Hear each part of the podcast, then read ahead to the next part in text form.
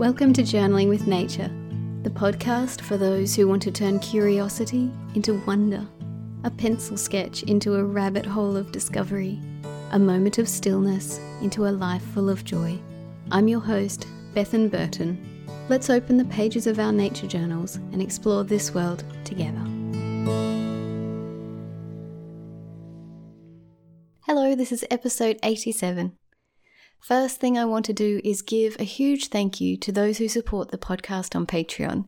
I had a new supporter join us this week, and I'm deeply grateful to you. And also a huge thank you to those who have given donations to Journaling with Nature through PayPal.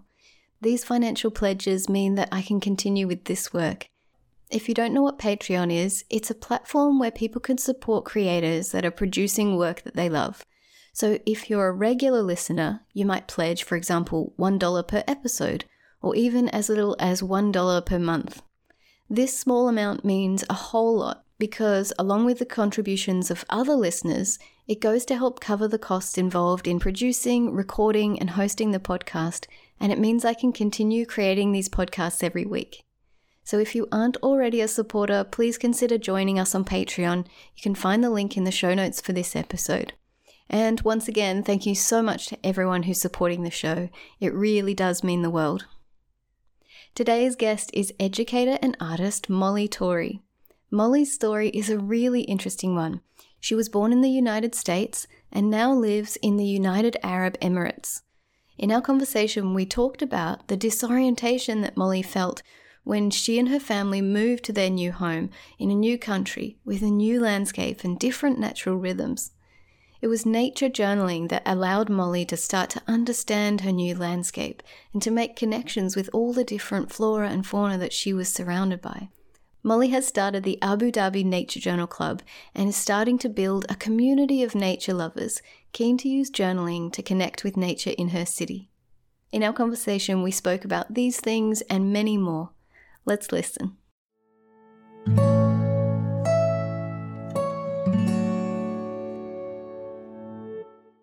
Molly, thank you so much for joining me on the podcast today. Thanks so much for having me, Bethan. I'm so pleased and just so excited to be part of what you're doing. That's so sweet. And I can't wait to hear your story and listen as it unfolds. And as you know, I always begin with a description of my guests' early nature experiences. And I wonder if nature was a part of your childhood. Yes, it was. And I'm so thankful for it. Um, I grew up in the northeastern part of the US in the United States. And yeah, my family lived in a little, it's like a Cape style house, is what you call it. It's like two stories on about three quarters of an acre. So not very big, but um, one part of it was cleared, and then like the other two parts of it were wood, uh, woods, forest. Um, and that was like the setting of just so many adventures with my sister. I have one sister who's two years younger than me, and we were just so lucky to be able to spend so much time in all seasons. There's four seasons where we grew up, um, just always outside. There was a hill for sledding or sliding, as some people call it in the snow. Um, and then there are autumn leaves to play in and there are all kinds of places to make forts and play pretend. Um, and i actually remember some of my favorite playing pretend um, themes and stories came from books. I was thinking about it um, the other day um, just the different things i would pretend i was a character or yes. i would force my sister to be different characters um, but a lot of them had to do with just being outside and living off the land and um, a lot of them had to do with yeah adventures. One of them was my side of the mountain. I don't know if you're familiar with this story. I don't know that one. Tell me tell me yeah it so it's about it's about a boy that ran away actually so that part is not like a positive role model experience. But he ran away to the catskill mountains and the book is just rich with so many descriptions of how he used things to make a shelter and found food. And he had this falcon that he learned to like hunt, like he trained it basically. Um, but it's all very like realistic. Like it could have actually happened. I think some of it might be based on a true story. Um, but I was totally just infatuated with this idea of living off the land and um, and I think some other some of like the more classic stories too, like of um, Little House on mm-hmm. the Prairie and um, let's see some shows, TV shows like Lassie, like the old black yes. and white Lassie used to be on one of the channels we had and that also had just a bit of, you know, a boy and his dog and going off on adventures. So that often made it into my imaginary play in our backyard. That's so sweet and so exciting. And it, you've reminded me of something that I used to do with my family, which is that we used to play the famous five. It's an Enid Blyton story. Do you oh, know this yes, one? Yes, yes. It's some kids and they just roam around with their dog. And I can't even remember much about it, but I remember playing the famous five and going out into the into the paddocks with my family and my grandmother and yeah this this whole idea of like nature play inspired by literature is something really quite mm. quite deep isn't it? Yeah definitely. I love those stories. Tell me about creativity in your young life. Has creativity always been with you too? Yeah um i i just remember being when i was inside there were books and art supplies um, mm-hmm. And the art stuff, it wasn't always, um, it was just kind of things I picked up on my own, just even simple things like coloring books that you pick up at the mm-hmm. grocery store. Hours just using crayons um, and watercolors and markers. Um, I also went to a, a public school where there was an art program once a week, which was really special to me. Um, and I think that often fed more ideas for myself. And I particularly remember and have um, at my dad's house where I grew up, there are some samples of my childhood artwork, and rainbows were a very prominent theme. Um, and I just met a little girl here in my city that she was doing everything in rainbows, and it made me think of that about my um like what that is about it like or just arranging the crayons even like in the rainbow it's just so satisfying that it's set up that way and i'm seeing your your color wheel and color text yes. behind you and so it's just so fun to to still see that rainbows are yeah just so awe-inspiring still to this day for me. That's so cool. Did do you remember so you remember creating rainbows? Mm-hmm. do you mm-hmm. remember being inspired by seeing rainbows? Was that something you used to watch out for as a girl? Yep i remember rainbows. I remember being afraid of thunder and lightning too and mm-hmm.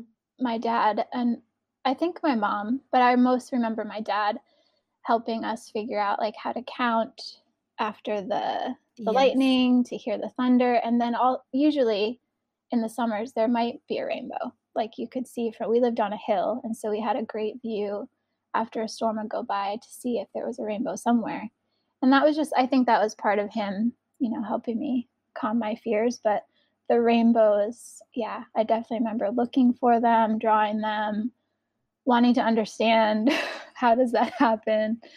Um, which, yeah, and playing with prisms. I think we did that in some mm. school classes. Just remember being totally amazed by those things. And so you studied wildlife ecology at university. Tell me about this next step. Yes. Yeah. Oh my gosh, it was so much fun. Um, I went into university with kind of a more general biology degree because I I had some, you know, in my teenage years I had some battle like about um, should I go to try to go to art school or should I, you know, do this other love of mine which is science and nature. And so I chose the science route um, but I always tried to fit in art and creativity whenever mm-hmm. I could. Um, but ha- about, I think it was my first year, I decided I wanted to do something more specialized with nature. And so our university had a um, Department of Natural Resources, and you could choose from forestry, water resource management, um, general conservation studies, or wildlife biology. It was called wildlife management, actually um, when I took it. I think they might have changed it. Yeah, so the wildlife um, program was it was more of an intensive study about the habitats and ecology and wildlife of like generally our our region of the U.S. Um, but it was we just had amazing field trips and had to learn like all the common bird species, all the um, trees and shrubs, and we just had so much time outside learning from amazing people that just loved what they're doing and and and there's just a special community in that too i think it was a a really special time in my life in many different ways but um, i just feel so lucky to have had the chance to do that. Um, yeah. and some of my yeah some of my favorite memories were just from going out and birding um, with a group and just all by the end of the semester all of us just being total nerds about this what we were seeing and wanting to spend like all of our money from part-time jobs on buying a scope or like um so it was just it was amazing. It was amazing to to be in community with people learning um, at that level. And so after i got through some of the harder parts of my course i had some extra electives and i dove in, back into art studies and was able to take some painting and drawing and I actually took an art, an elementary art education course, which was kind of just a, a whim, but it it got me involved in a school nearby where I did some observation hours. And then after I graduated, they hired me for some part time teaching, and then it eventually became full time. So I taught art at a small school um, for four years before we had our first um, son. And that was just kind of a really amazing transition in my life to be able to incorporate some of those things, not necessarily use my degree. There was a little bit of guilt um, from me, not really from anybody else, thankfully. Mm-hmm. Um, and I, in between those things, I did. I was able to to work at some environmental education day camps with um, the Audubon Society in our area in our region. Um, but a lot of those things were part time. I was trying to figure out how can I still do both of these things that I love, and then adding the education piece became another passion. Um, so yeah, all those things kind of melded together in my in my twenties. Mm. So tell me about this really big life change that you made when you moved from the United States to the United Arab Emirates. Yeah. So my husband, like I mentioned, we met. Well, I didn't mention it yet, but we were both in the the Department of Natural Resources in university. That's where we met, and he studied okay. water resource management. Um, and he had a couple different jobs after graduation for the government and for the state, but um, we just started learning a lot about the global water crisis. And he decided he'd like to be part of the solution, use his skills to be a consultant.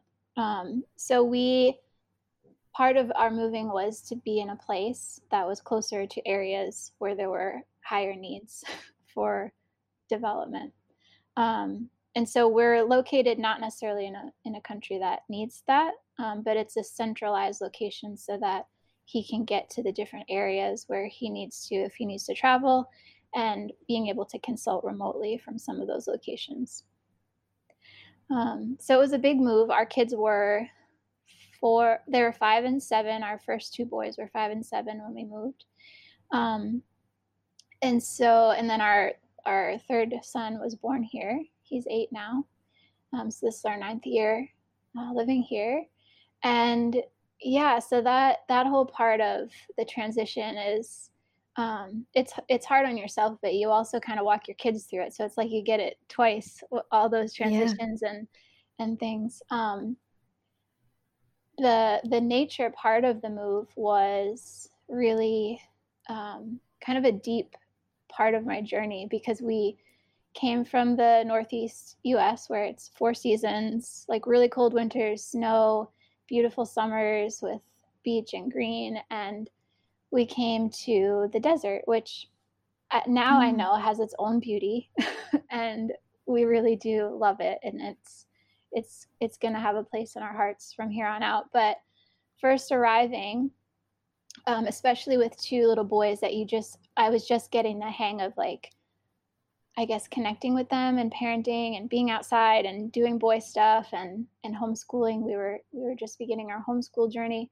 And so a big part of that revolved around nature for me. And so mm. to come to a place that I thought didn't have any nature was really hard and emotional. Um, but we once our our son our last son was born um, after i kind of exited the newborn stage we began to explore um, the natural world a little bit more i think our the first part of our transition was you know logistics and connecting with the culture and people and how do you you know do things you used to do like get groceries and um, make friends and but eventually after i kind of came out of that that fog of the first year or so um, we we just wanted to know like how what is what is this place and how can we get to know the the beauty? We knew there was there was beauty but we just um, we needed to go out and explore.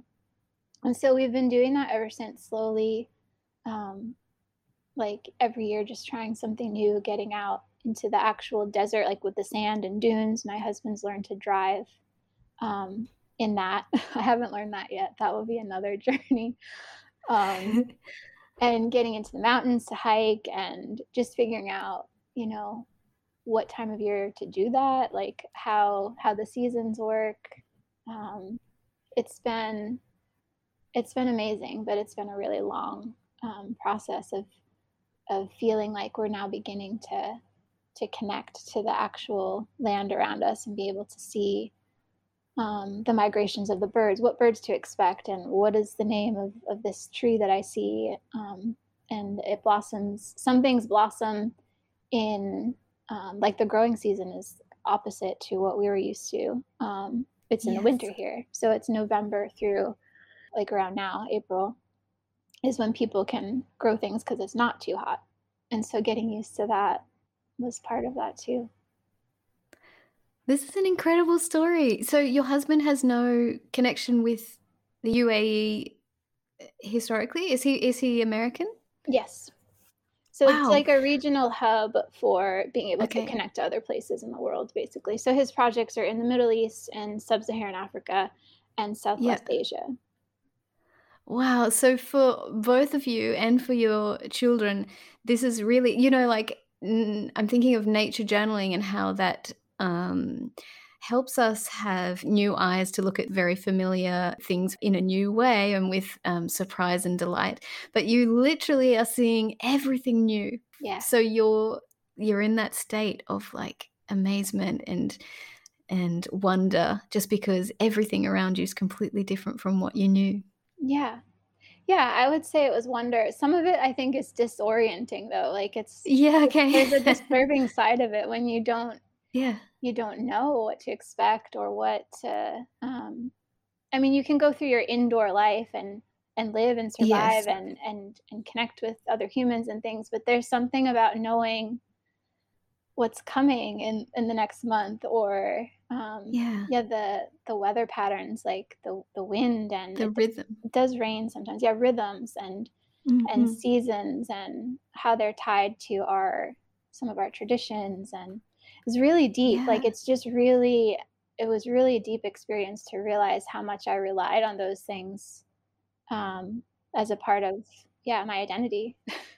yeah, and probably su- subconsciously we all have these rhythms that we that we live by, but don't necessarily consciously think about. Yeah. And then when you're transplanted away from that, it, yeah, disorientation sounds like a really good word for that. And mm-hmm. now now coming back into it and trying to discover what's what's around you. I'd love to hear some stories about like actually what you see when you go out yeah. into the desert or just open the door and what do you see? Yeah. So around us, we live in a neighborhood where there's um, the parks are the greenest thing you'll see. So there's many green areas that are, you know, manicured. Like it's nature, but mm-hmm. it's it's manicured and it's beautiful and they do a really good job taking care of it there's a lot of ornamental trees um, from different areas not a lot of endemic species but um, the the things they've brought in from like south africa they can do well here and so there's a lot of beauty in the parks but we realized pretty early on that it wasn't the same feeling for us in nature to just be in a park. Mm-hmm. And so we mm-hmm. we started to explore the the seashore, like the ocean habitat here is our country's on the Arabian Gulf, and so it's it's quieter water. It's not um, the big stormy waves and things that I was used to um, living on the Atlantic, but um, we've grown to love that too. There are mangrove forests that we kayak in and that we can just sit nearby that are really special places for us now. They're just full of birds and crabs and fish that you can like actually see and and touch if you want and um, that's kind of like the upfront and the the front row seat to nature as far as I have experienced it. And then we have gone out into the desert where all you can see is sand, and there are mm. humongous dunes that are so fun to just climb on and tumble down and um, slide down. Um, and they just go on and on and on. And the mountains are really special too. They're most of them there is some rain here, usually a couple times a year, and more in the mountains actually. And so parts of the year there will be wadis or like rivers um, running through some parts um, of the mountains that you can yeah explore there too. And there's there's frogs even. That was a something that was we never expected. There's dragonflies. There's all kinds of aquatic life. Um, it's more temporary, but there's there's mm-hmm. so many ways they've yeah learn to survive there and, and flourish. Um, and then there's, yeah, snakes and um, scorpions and, and, scary things. they have become less scary to me um, as I've known people that, you know, study them and go out and kind of like look for them on purpose to just, you know, understand them more. But um, we haven't seen very many on our own that have like frightened us, thankfully. So yeah, there are there are some creepy crawlies that I've been trying to get more used to. Um, and yeah, the insects and birds I think are the things that I first kind of clued in on. Like, oh, the you know there there is there are things here that I want to know about, and I see these all the time. And what are they? And um, I want to know their names, and I want to I want to see what they what they do, how they behave. And so those are easier things to kind of take notes on and get get into my journal are the insects and birds, um, and even some of the yeah the plant species. And there are yeah. there's a long history of people that have studied these things here. It's I mean the country itself is only 50 years old, um, which is really amazing at, when you think about the amount of change that several generations here have gone through in that short amount of time. Mm. A lot of people I think that I found that that have grown up here, they also feel disconnected from the land because mm. things happen so fast. But there are there are people that would that are, are doing really good work to to preserve that part of the heritage. Um, and so I've just gotten connected with a few researchers, and there's a natural history group here that's like a wealth of information. Um, and it made me feel like I was in college again. I got to go out with them to this wetland reserve um, and they were you know walking along and just spouting off the scientific names to everything. And it made me feel like oh this is these are my people. It was just great experience. So there is a lot of information that people have done over the years um, but it's not all tied together like it is in other places. It's not it's not all compiled for the general public to enjoy at this point it's starting mm-hmm. to be um, but so there are some field guides coming out like there's um, a group just made one on the butterflies that live here, and there's one on the wildflowers here. Um, so those have, and there's been bird um, field guides for a while for the whole Arabian Peninsula. So those have been treasures for me um, and our family to just help us in our explorations. Wow, that is so interesting, and it just brings up in my mind that your nature journal and just nature journaling in general and bringing that in is going to be something really connective, something really important for um, for t- like tying in all that information in natural history and culture that you were just talking about. Yeah, I really hope it is. It, it would bring me so much joy to have that be a tool that people can use to to keep learning. I mean, I tell people like I'm I I'm not even from here. I'm just learning. And so I feel like yeah. that that breaks down some um, some of the intimidation people might feel about um, I don't know, just pressure to be scientific or to be even an artist. I know that that's mm-hmm. um, that's a thing with with nature mm-hmm. journaling in general. Just the getting over the pretty picture idea. Um, but yeah, I, it would it would mean so much to me to to help people connect with that tool. Well, tell me the story of how you came to nature journaling. Yes. Um, so I really think I came to it more through our homeschool journey when our kids were mm-hmm. small. I was reading about all the different educational methods, and we did come across the Charlotte Mason method of homeschooling, which has a huge component of nature study in it. And so yeah. I I used some of the books that were just kind of recommended um, through Charlotte Mason groups to study nature, and we had, uh, you know, our house had a a back a traditional kind of backyard with trees and grass and a stream and um, that was when our kids were young we were living in new hampshire and so it was kind of really just organic for me to to connect with my kids in that way because um, i i knew a lot i guess is what, how i look back on it like i did know all the trees and i knew the shrubs and i knew the seasons and i knew the birds and um, if we were playing, I could just say, "Oh, hear the you hear the red winged blackbird?" You know, it just kind of came yes. out of me because I it was my um, my background and where and where I grew up too.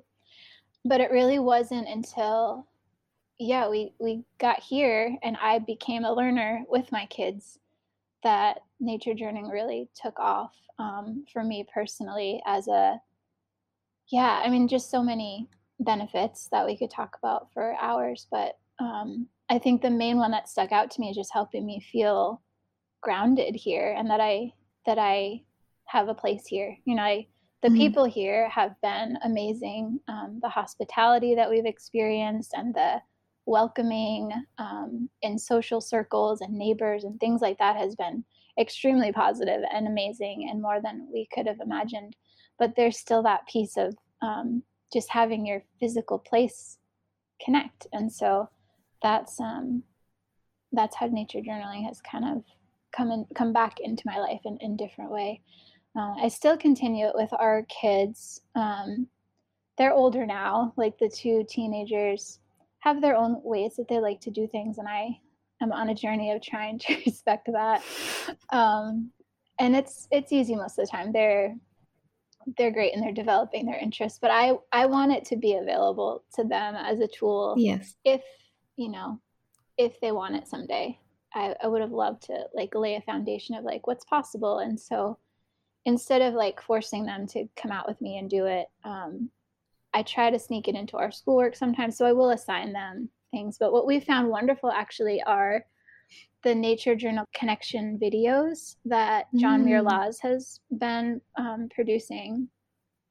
we put one of those on most of the school year. We watched about one a week and we would just they they get a chance to learn from him and i'm kind of out of the picture but and i'm learning and so it was just a great fit to have an engaging video with john muir laws and um, if they want they can go out and do the activity and and also just kind of building that into their their brain as a toolbox that mm-hmm. someday if they get to university and decide they want to you know study like the trees and the birds, then they'll have all these ideas and ways to learn that. And with any subject, really, I mean, it's the process is, yeah, just observing something closely. Mm-hmm. So it really is a great tool for all all learning.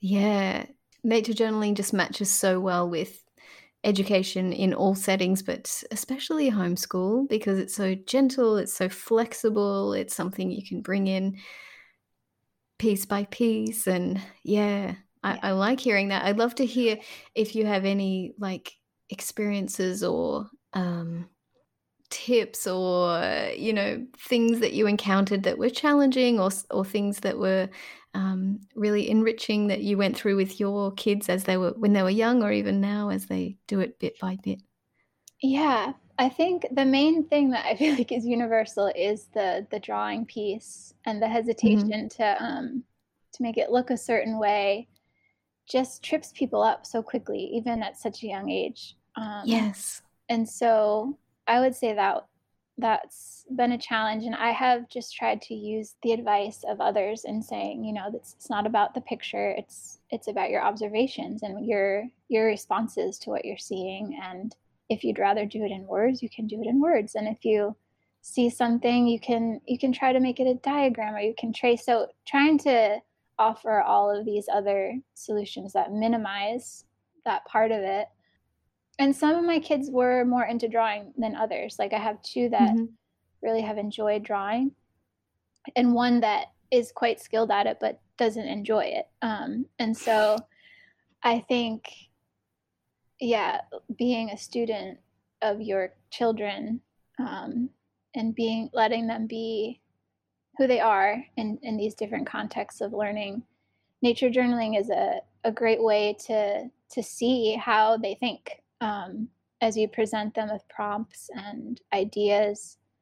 Um, I would think that most kids would, would have their own way to do it if you if you give them the space, you know, and that's not always possible in different contexts, but with homeschooling it often is. And so yeah, I guess that's my advice. I mean, honestly, I feel like I'm still every time your your child goes through a developmental stage you have to you know adapt as a parent and so i'm definitely still learning how to um how to connect and and join them in their educational journey as they become a little bit more independent it's a scary stage to have have teenagers but i'm really thankful for so much of the experience that we've been able to have together and that i could be part of that and watching them you know, light up about things. So, yes. Yeah.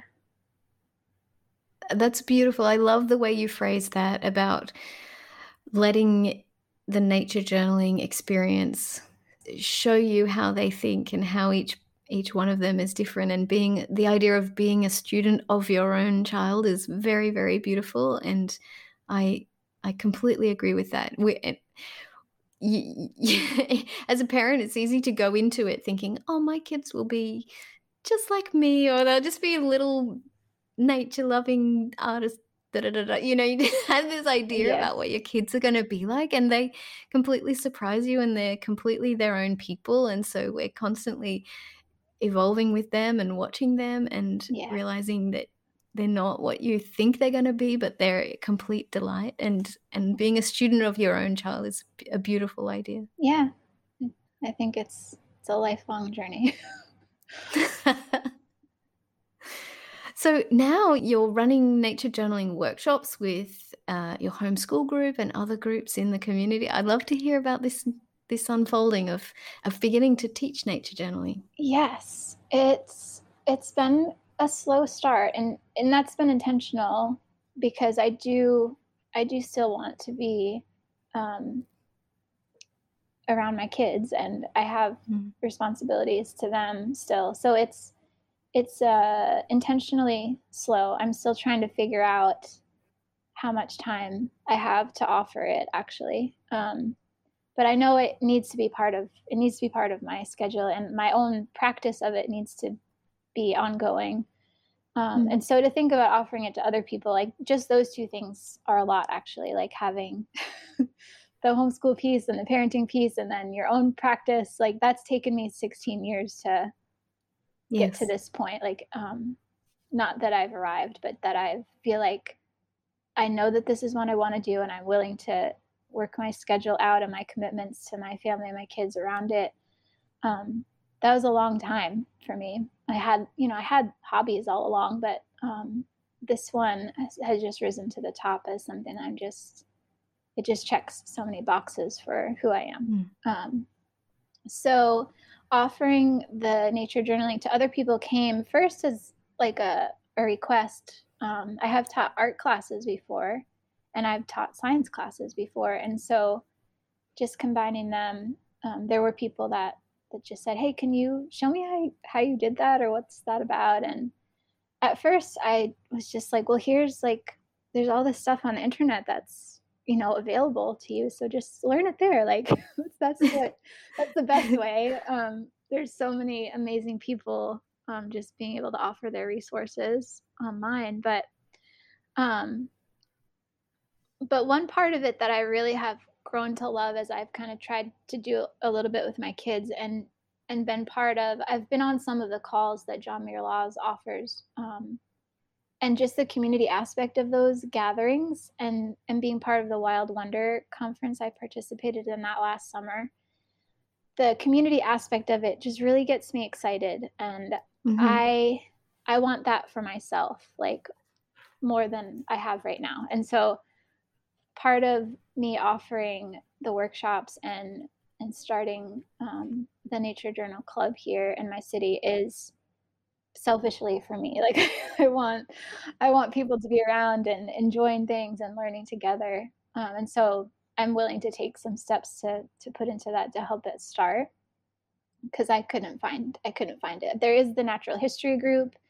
Yes. There are um, there's amazing things going on at the universities here for research and but there isn't a like a non like kind of a non-academic layperson mm-hmm. entryway to just socially um, do this together so that's that's kind of what's been behind it um, is my you know i have a little bit of time because my kids are older i want the community for myself and and i enjoy just seeing other people catch on to it and I truly think that it's like holistically good for everybody. Like I don't need to be convinced that I just know it's good for everyone. It's good to be outside. It's good to use your brain. It's good to be with other people. It's good to just sit and observe and be quiet. And so all of those things um, I think are really attractive. Um, and so it seems like an easy an easy product to, to you know get people to to enjoy so i hope that it grows um, just taking my small steps to make myself known i guess and to try to mm-hmm. do a little bit of background education work on what it what it is what is nature journaling and why would we do it and um, so that's kind of the stage i'm in right now yeah. And so you've started the Abu Dhabi Nature Journal Club, and I'd love to know about this experience and how it felt, and maybe for people who look around and don't see a club in their city, what would you say about just making one for yourself? What was that experience like? That was, um, I mean, similar. Like I, I'm, I'm kind of selfishly motivated to create a community for myself. But I think just having the interactions with the Nature Journal Club online um, mm-hmm. through the through John Muir Laws' website, and there's a calendar of all these things going on, and realizing that it is nice to do things online with people, but it's it is total it's a totally different experience to be face to face. It is, um, and the the level of of time and like intimacy that you can that you can create and the amount of information i guess even that you can learn together is so much greater um, so i think that's why i was more willing to say i just i do want to do this i don't really know how i have mm-hmm. limited time um, and john Muir Laws also um, ha- he has resources for how to start these things and i just kind of mm-hmm. followed mm-hmm those the lists of directions he has on his website and he mm-hmm. he emailed me personally too and just said here like i'm i'm excited let me know if i can help and um, so he i mean he's amazing he's a resource mm-hmm.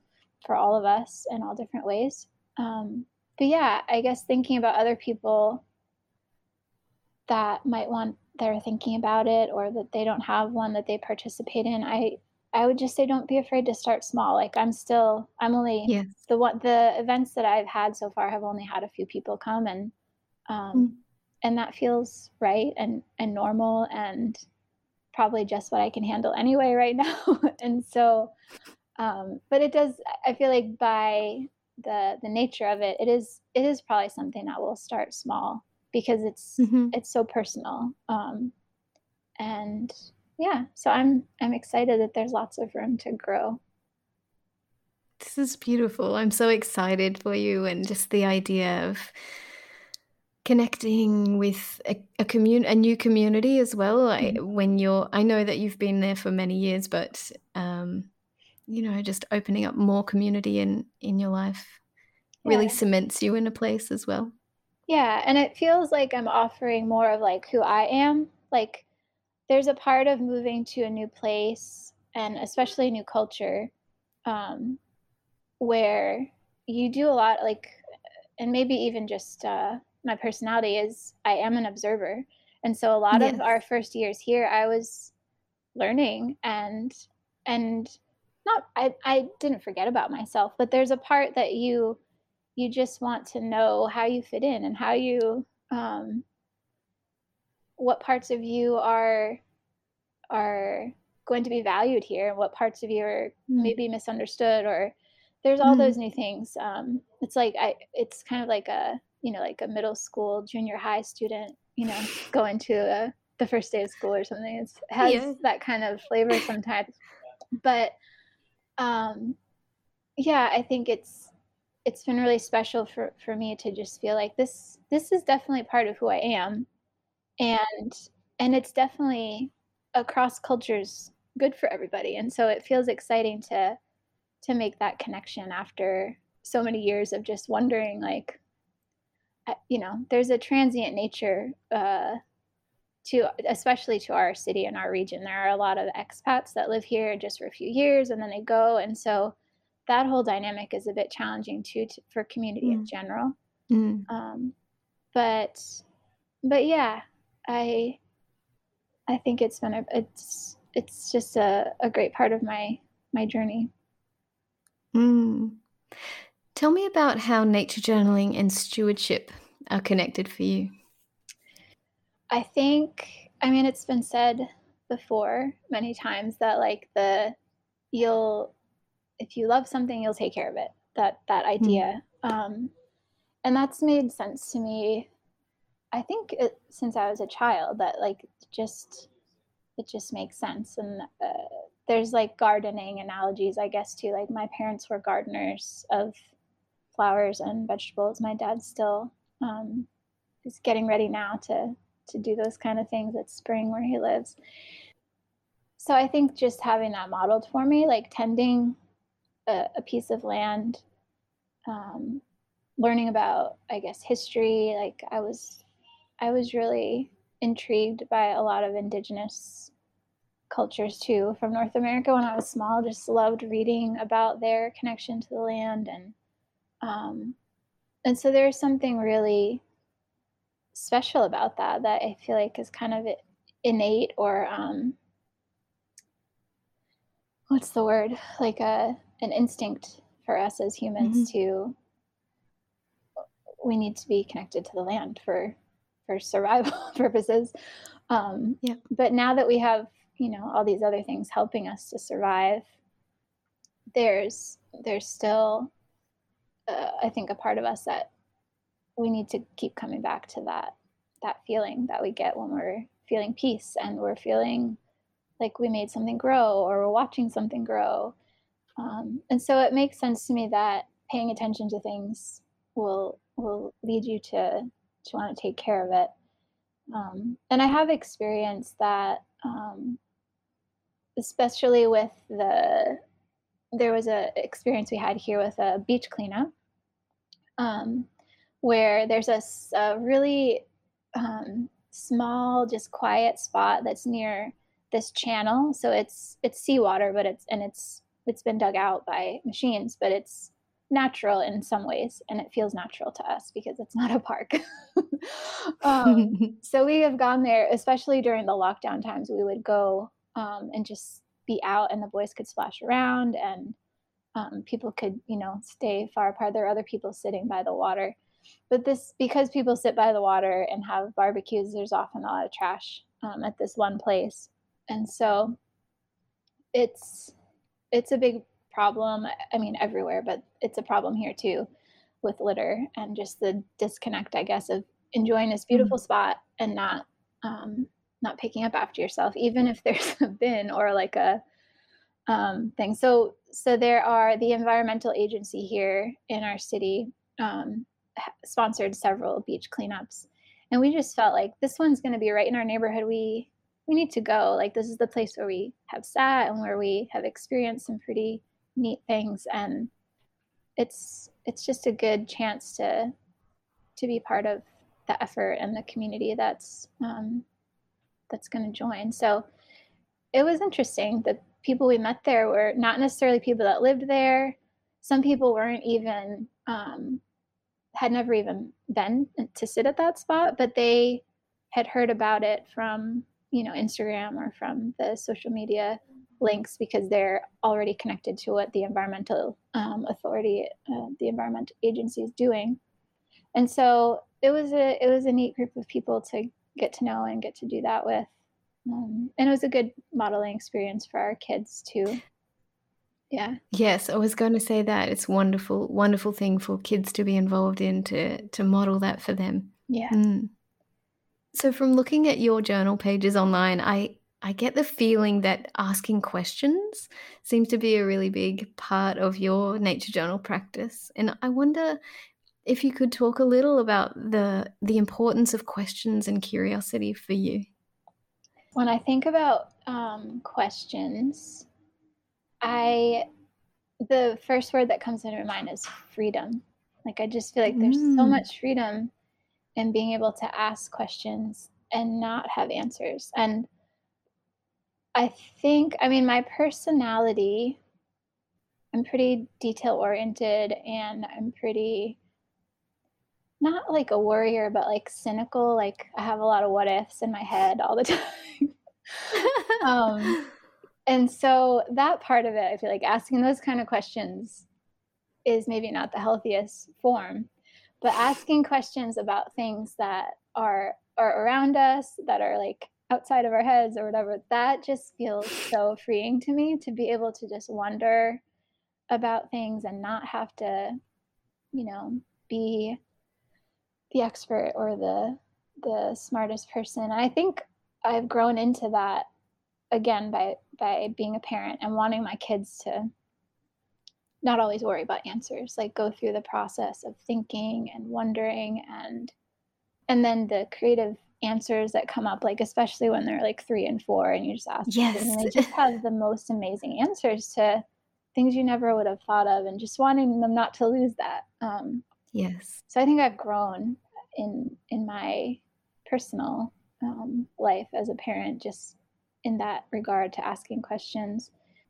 And I I also have noticed how it in terms of like community or learning like peer learning it really gels people together when people are discovering things together when there's like an even playing field i guess and it's hard to establish that sometimes like i think of different different jobs i've had or different groups i've been part of um, um, that you know that communication those styles of communication sometimes that don't foster asking questions can be really difficult um, for me personally and i think for for everyone. Um, so questions I think are yeah, kind of a a way to free myself up and um, in a in a positive way. I love this. I love this. Never been described to me like that. that questions are a form of freedom, but it's beautiful and freedom from having to know the answer, freedom from having to search for the answer. Just mm-hmm. freedom to, uh, yeah, I guess I've never thought of it like that. I mean, when you describe the the the questions or even the explanations that kids can come up with, it, it has real parallels with the a child's ability to be creative and just throw things out there, throw ideas out there. And I I love that image and that we can we, I mean, we talk quite a bit about like freeing up in art and creativity, but freeing up in questioning, freeing up in just like wondering and being curious is yeah. is a whole nother arm of this, isn't it? Yeah, and I love when people ask me those kind of like open ended questions. Um, not like what was the answer to that, but like what yes.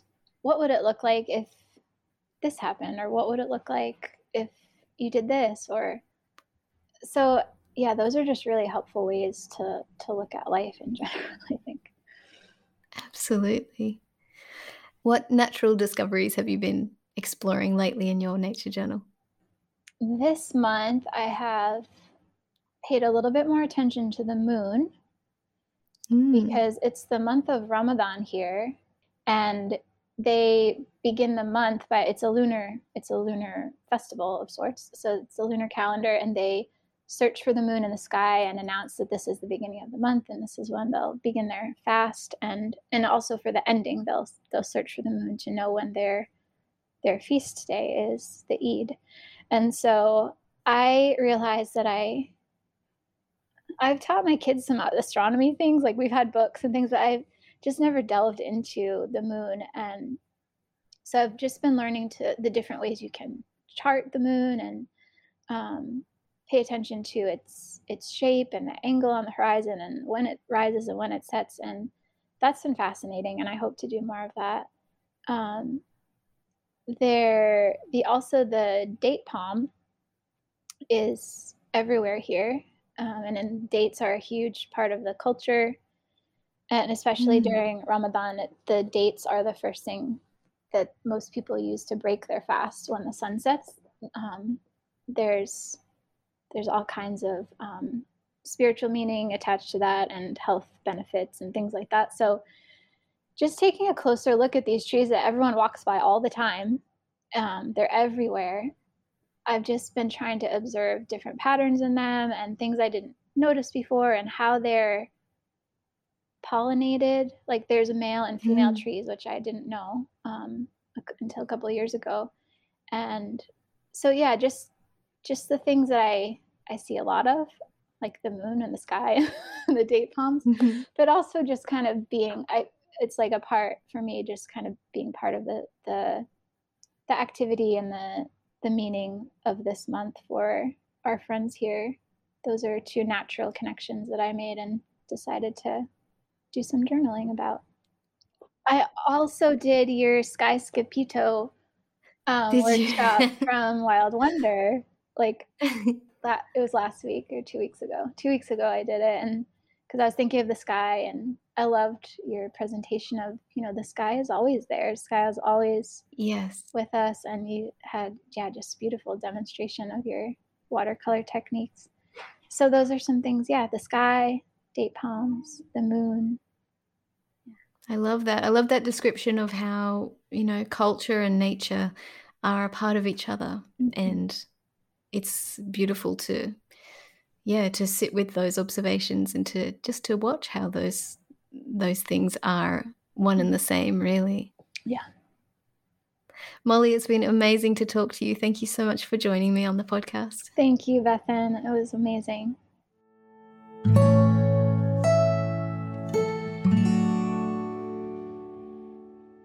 I hope you enjoyed this conversation with Molly.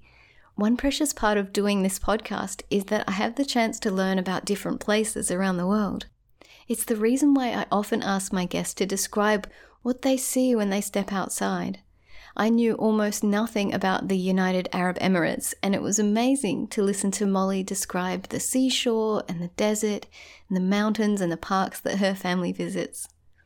I was really interested also in Molly's association between questions and freedom the freedom to let her mind wander and being able to ask questions without needing to know the answers. As Molly said, some environments really don't foster this sort of free range question asking, but nature journaling does, and questioning the world around us and learning together, it really brings people closer in a community. I love what Molly's doing in her city. If you'd like to know more about Molly and her work, you can visit the show notes for this episode where you'll find links to her website and Instagram. Thank you so much for listening. See you next week.